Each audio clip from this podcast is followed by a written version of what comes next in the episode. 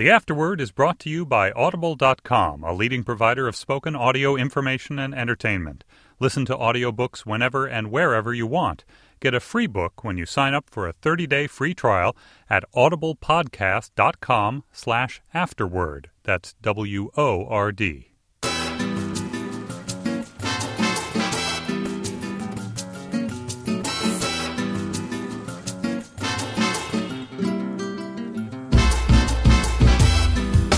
I'm June Thomas, welcoming you to The Afterword, a Slate podcast in which I talk with the authors of new nonfiction books. My guest today is Robin Shulman, whose book Eat the City, a tale of the fishers, foragers, butchers, farmers, poultry minders, sugar refiners, cane cutters, beekeepers, winekeepers, and brewers who built New York, has just been published by Crown.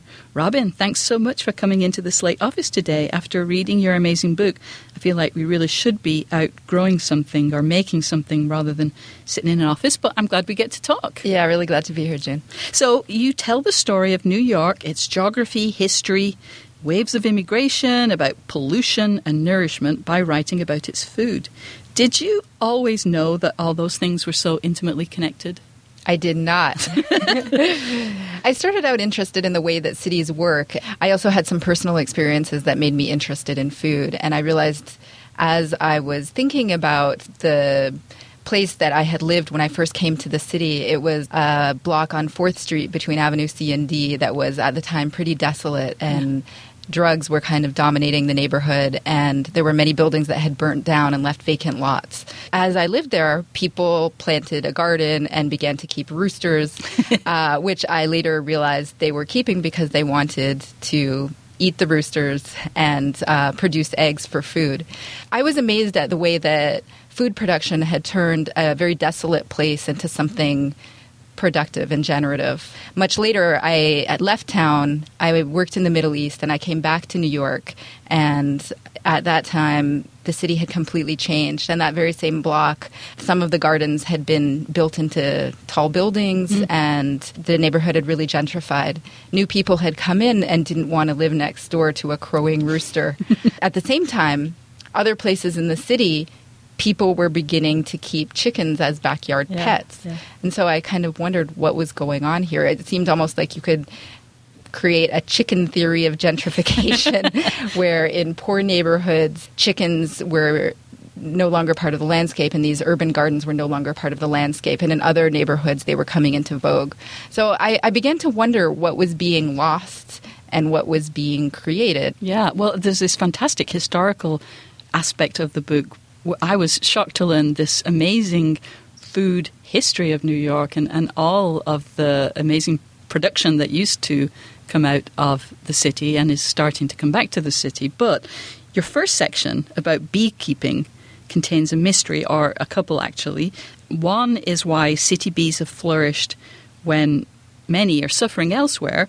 As you say, beekeeping became legal in New York City just as rural areas were reporting this thing called colony collapse disorder. But first of all, why had New York City outlawed beekeeping in the first place?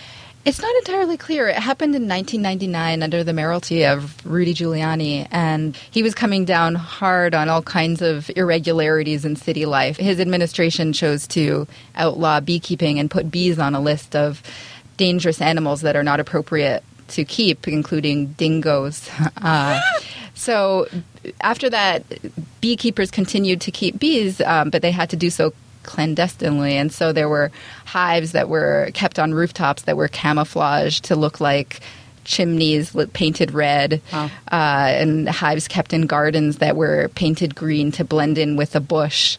People continued to keep bees, but it was illegal until the Department of Health reversed the ban in 2010. Amazing. So, why did urban bees seem to be immune to colony collapse disorder, which has been reported all over the world? It's not clear that they're immune, but there are certainly have been fewer cases reported. Uh, I don't know of any cases reported, but it, it's not clear exactly what colony collapse disorder is. But increasingly, studies are pointing towards systemic pesticides, which are used in large fields in rural areas. When commercial beekeepers transport their bees from field to field, they're exposing them to the pesticides used on commercial crops. And in urban areas, there isn't that kind of agriculture. Right. And so the bees are, are foraging from street trees and from yeah. botanical gardens and are less exposed to that kind of pesticide. And it seems they also just have more variety, as you say, you know, whereas commercial bees in commercial farming, they plant one thing and then they move to another field where there's one thing, whereas city bees just have a more of a smorgasbord. It's true. And the diversity of the diet can be helpful because bees need to collect nectar all summer long. Right. And in a rural area where they're only f- gathering from a specific crop that comes into bloom all at the same time, other parts of the season they can starve and oh. commercial beekeepers have to supplement their diet with sometimes high fructose corn syrup or, or something else so that they can survive through the season in the city there are plants coming in and out of flower throughout the season. Yeah. So unexpectedly, city bees might be better positioned to survive. And another mystery that you report on this beekeeper, David Selig, he noticed that his bees suddenly started to look red and also to produce bright red honey. What was that about? You know, David Selig likes to talk a lot about the fact that when you taste honey, you can actually taste the landscape that the bees have foraged from. So he would travel and he would go to places like Syria and Turkey mm. and he would taste the honey in order to taste the environment around him. And in the city of New York, neighborhood by neighborhood, the honey will actually taste different because the bees are collecting uh, nectar from different kinds of flowers unfortunately for David Selig, his bees began to collect something that he was not entirely certain was nectar. They came back and he could see in their bellies that uh, the bees themselves were glowing bright red and they were creating honey in the hive that was this bright scarlet color that didn't look at anything like something from the natural world. So he was concerned that maybe his bees were gathering ethylene glycol from the nearby bus yard. He was looking up beekeepers' manuals from the 1800s to try and determine if there was some rare kind of tree that they might be foraging from but it turned out there was a maraschino cherry factory around the corner from his house, and the bees were gathering high fructose corn syrup dyed with red dye number 40 and bringing it back and depositing it in the hive. Bees are very aware of their environment. They knew about the maraschino cherry factory, but even though he'd lived there for a while, he actually didn't know it was there. There were a lot of beekeepers in Red Hook that year because it was the year that beekeeping was legalized and a handful of people were trying it out. Many of them didn't even know the maraschino cherry factory was a few blocks away from them, yeah. but the bees told them the story. The bees knew. The bees knew. I love that the section on vegetables begins with you telling us that Willie Morgan, who's been growing in New York City for decades, started to do it as a front and also kind of as a marketing for his numbers operation. Yeah, he had a, an illegal numbers joint in Harlem uh, in 1969, and various of the other numbers runners were trying to interest their customers by giving them chicken for the weekend or, or some eggs. And Willie thought, I can give my customers vegetables. At the same time, I can operate my store like a greengrocer, and the cops will never know what's really going on here. But the problem with his plan was that he didn't have any vegetables. so he decided to grow them.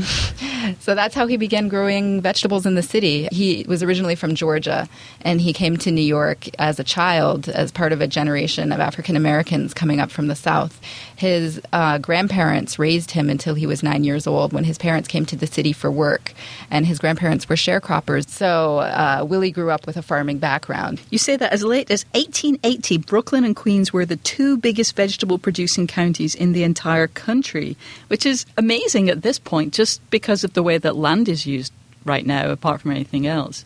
I mean, where were those farms? They were all over those two boroughs. Um, essentially, they were intensively planted to feed the Manhattan market. That was the way that cities were structured. They would have kind of concentric rings around them towards the center, there would be more perishable fruits and vegetables produced, and more fragile ones and more expensive ones. And then as you get further out, you would have longer lasting fruits and vegetables, and, and then further out, things like wheat so that everything would be kind of centered around producing for the city. So this was before the age of, of easy transportation and It was before the age of refrigeration, too. right. You know, in this era of eating out of food trucks, you made me aware of another kind of food truck. Uh, so, as you mentioned, uh, people like Willie who moved to the city in the Great African American Migration still had tastes that had developed when they were young, and so these food trucks would come up from the south full of food that southern blacks and, and southerners generally craved in, in huge quantities. Yeah, the, it still happens today, actually. Even now in Harlem and in Bed-Stuy, there are trucks that come up from Georgia and South Carolina. The people in the neighborhood know to expect them on a certain day, and they have a specific corner that they'll park on and open up the back of the truck, and it'll be full of watermelons or collard greens, and people will be able to get food that they know came fresh from a farm. So, your section on meat made me realize something that cropped up in a couple of places. People come to New York to become sculptors or writers or great artists.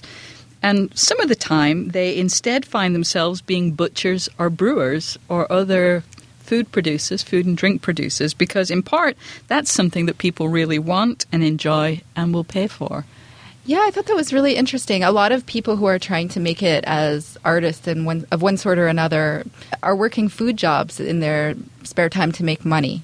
Sometimes those food jobs become something that overtakes their art. You know, when they're not able to sell their art or they're not able to sell their music and they're able to work with really creative people and create something interesting that has an immediate impact on people that people can immediately taste and enjoy and that is a low cost that regular people and their friends Yeah. can share with them it, it sometimes is more compelling than Yeah. than the art that they thought they wanted to do You talked about Tom Mylan, who's a butcher and entrepreneur. And it was funny because he spends 70 hours a week on his work. He's absolutely committed to, you know, researching and, and trying to come up with new ways of doing business. You know, I almost felt a bit bad. There he is in a butcher shop for 70 hours a week, whereas some of these other people who were, you know, would get lost in their planting or fishing, you know, like, oh, that's just a fun hobby. That's, a, that's an odd sort of reaction that I had. But some of these people, I mean, they just become obsessed with, for example, butchery. I mean, I think that some people really enjoy the physicality of the work Yeah. in butchery, and there's something that's very. Uh, it's an art. You know, Tom will say that it takes maybe a year to learn how to cut up an animal, but it takes much longer than that to figure out how to use all the parts of the animal and how to make the proper cuts and, and what to do with those cuts.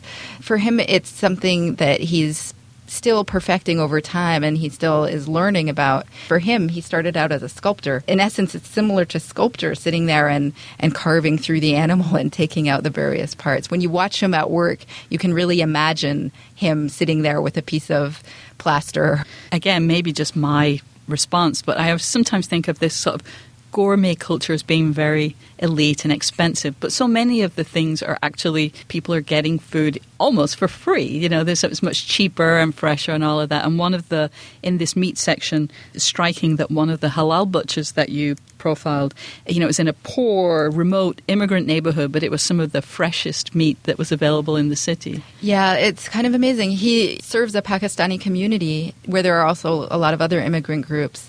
And people demand the quality of meat that they're used to in Pakistan, where they're from. So they want specific heritage breeds. They want the animals to look a specific color. They want to know that they came from a nearby farm. And they want to see them alive and, and know what they look like while they were living to, Yeah. to trust that the meat is fresh and to trust that it's high quality. It's really ironic that in wealthy sections of the city, people try to get that kind of meat and can't get it. Let's pause for a moment to give away some books. But first, I want to let you know that this month, The Afterword is sponsored by Audible.com. They're offering a free audiobook to any US listener who signs up for a new 30 day free trial. Audible has more than 100,000 audiobooks available for download, as well as audio versions of newspapers and magazines. Membership also includes free access to the daily audio digest versions of the New York Times or the Wall Street Journal. Eat the City isn't available on Audible yet, but folks interested in New York may well enjoy Robert Caro's The Power Broker, Robert Moses and the Fall of New York, about the shaping of the modern city. The audio version runs for 66 hours and 11 minutes, so you can take it with you as you travel the length and breadth of the five boroughs. To get your 30 day free trial, which will allow you to download one of the 100,000 audiobooks available on Audible, go to audiblepodcast.com slash afterword. If you use that URL, the afterword will get credit. audiblepodcast.com slash afterword. Now, Crown has very kindly given us four copies of Eat the City to give away to listeners, and Robin has signed them. If you would like one, send an email with the words City Giveaway in the subject line to slateafterword at gmail.com by 11.59 Eastern Time on Friday, July 27th, 2012, and we'll choose four winners at random. If you've been looking one of our previous giveaways, please don't enter for at least three months after a win to give other listeners a chance. We'll contact the lucky responders so that we can get their postal address, and if you have any feedback about the podcast, please send it to the same address, slateafterword at gmail.com. I'm talking to Robin Shulman, author of the new book, Eat the City. Robin, you call New York a sugar city in the way perhaps that Detroit was a car city and Pittsburgh a steel city. That kind of surprised me. I didn't know anything about the history of sugar when I began this research, and it surprised me too. But New York essentially grew into a world class city at a time when sugar was the main industry in town. So, sugar was one of the propellers of the city's growth. And it was at a time when the sugar was coming from the Caribbean, where plantations were being worked by slaves, and it was brought to New York for refining. There was a time when Brooklyn produced most of the sugar refined in the country. And you also point out that the sugar trade also brought many Puerto Ricans to New York. By 1960, they were 8% of New York City residents, and in a sort of slightly strange way, it was sugar that brought them here. In Puerto Rico, sugar was the main economy, and much of the investment in the island of Puerto Rico and the sugar economy came from New York investors. So as the sugar trade waned, people came naturally to New York, the same route that the sugar itself traveled and that the financing traveled and ended up in New York City. Now, there's been a bit of a brewing renaissance in New York of late. As you say, it's a product that sells in any economy. When times are good, people drink to celebrate, and when they're bad, it's consolation. And again, I was surprised to learn that New York was the brewing capital of America until Prohibition. Again, it's a story of immigration. The German immigration to New York was enormous, and the Germans, when they came in the 1840s, brought with them lager beer. They set up lager breweries in the Bronx, in Manhattan, in Brooklyn. There was a section of Williamsburg and Bushwick in Brooklyn that was known as Brewers Row because there were so many breweries there. There were more than 100 breweries in the city. They were kind of these magnificent buildings that were the neighborhood pillars of industry. They had large grounds where people would have beer gardens. Yeah. And that was the focal point for community life. People would go there in the summers and spend the day with their families, sitting in the beer garden, or go to the beer halls on the Sunday night. So, what happened during Prohibition? I mean, that it seemed that the Midwest took over.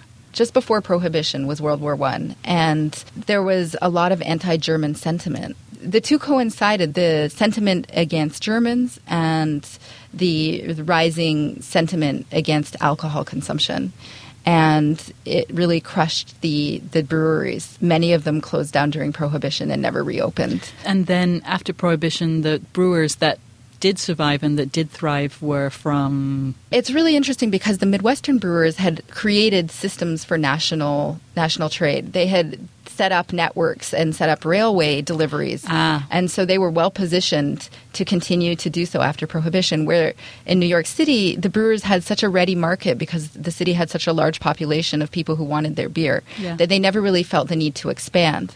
So when the industry changed and many of the small breweries went out of business during Prohibition, and it seemed that there was room for a few large ones to take over, those were the ones from the Midwest that already had their markets. now even in this time when brewing is coming back, it's still extremely difficult in New York just because well, the price of land, the cost of wages. It's just so tough to, to be a commercial brewery here, right? Brewing has always been about real estate in New York City, Huh. um, then and now. And real estate is so expensive, it is very hard to open a brewery, and the machinery is so expensive. At you know, 150 years ago, it was easier to set up a brewery when that meant a couple of guys standing around a pot heating beer. Everything is harder in the city. Yeah. Parking, bridge tolls, everything is more difficult. So it's not that breweries aren't opening up. It's just that there are much smaller numbers of craft brewers here than in other cities. Now, you have a great chapter about the amount of fishing in and around the city. We are surrounded by water, and as one person says, fish is the only thing in the city you can eat for free. It's certainly the most substantial thing in the city you can actually eat for free. And what's troubling is that many people who can't afford much are essentially living off the land in this way. They're living off the water. There are a lot of poor people who fish to subsist. Some studies have found that people who fish for subsistence feed their families an average of 9.5 fish a week. Wow. So they're eating a lot of fish from polluted water. There was a time when there was so much oil spilled in the water that the it was almost routine for the water itself to catch fire. And there are these descriptions in the early 1900s of rolling waves of flame coming up off Staten Island. And there was also a time uh, around that period when the waters were so polluted with sewage that people would get typhoid, Oh. which is a disease contracted from sewage just by handling oysters produced in the water. So it Uh, has improved since then, but we did a number on it.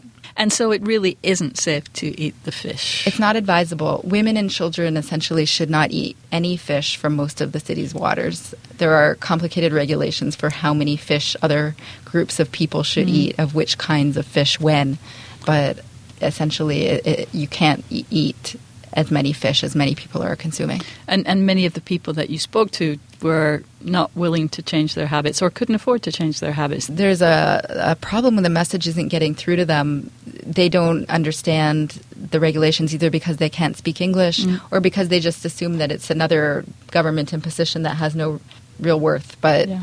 they, they're not aware of the harm it could be doing to them. The final chapter is about wine. Again, to display my ignorance, I was unaware of New York's history of winemaking, but here it's not so much about fine wine, it's about family and immigrant traditions. So the two groups or the communities that were most associated with winemaking were kosher Jewish families and Italian immigrants. So kosher winemakers were exempt from prohibition and why were they making so much wine? Wineries proliferated in, in the Lower East Side where there were many Jews, and the kosher wineries had an exemption, so they were able to produce wine where no one else could. So there was a situation where people would post up a rabbi's uh, letter of permission, a certification on the wall. And make it seem as though they were operating a kosher winery when in fact they were selling to speakeasies. and the rabbis would be paid off to use their name for this certification. And kosher winemaking was so popular because wine has to be drunk on the Sabbath. The Jewish religion has many rituals that involve wine. And then Italians, it was just a tradition that they would drink wine with their meals and that they would make that wine. I mean, again, I was surprised that it was so common. Yeah, many Italians came from Italy with a winemaking tradition that they didn't want to give up when they when they arrived in New York, where the, the climate and mm. possibilities for growing grapes were very different. They continued to produce wine, and they would buy the grape from California every fall. Quantities of grapes would come in, and Italians would make the wine in their basements. Landlords would give Italian families uh, a lot of space in the cellar for barrels of wine. So in every Italian neighborhood, it was the expectation that a landlord would provide space in the in the cellar for winemaking. Incredible. The uh, terminal where the grapes would arrive, it's still functioning. It's, I mean, wine, grapes still come for people There are wine? still wine grapes coming into the city every fall. There's a Brooklyn terminal market. There are other places in the city where people can go and get wine grapes, and it's no longer just Italians. It's Yeah. Albanians. It's uh, Orthodox Jews still making wine. So Yeah. it still follows that seasonal rhythm. The market is is full of nothing but grapes, and people pull up and load up their SUVs. Having done this research and after spending time with all these amazing people, have your own habits or experience of New York city changed? I definitely think my experience of the city has dramatically changed. I see food everywhere. you know, I, I kind of walk through neighborhoods and see the history in the buildings that are still there and, and know a little bit more about what took place in these places, which is yeah. so incongruent with the way that the city works now. It's kind of this amazing lens through which to view the city. So much food production used to take place on the neighborhood level, mm. and so many people were involved in it, and it used to be kind of at the center of neighborhood life. And much less of that is happening now in certain ways. But in other ways, it's really resurgent. And in many parts of Brooklyn, there is this new food movement, yeah. and uh, people are looking for that kind of neighborhood life centered around food again. Once again, thanks for coming in and talking with me today. That was Robin Shulman, whose new book, Eat the City, a tale of the fishers, foragers, butchers, farmers, poultry minders, sugar refiners, cane cutters, beekeepers, winemakers, and brewers who built New York, is available in bookstores now. If you have any comments about our discussion, send them to slateafterword at gmail.com. Our engineer was Ben Johnson. The executive producer of Slate Podcasts is Andy Bowers. Thanks for listening to The Afterword. For Slate.com, I'm June Thomas.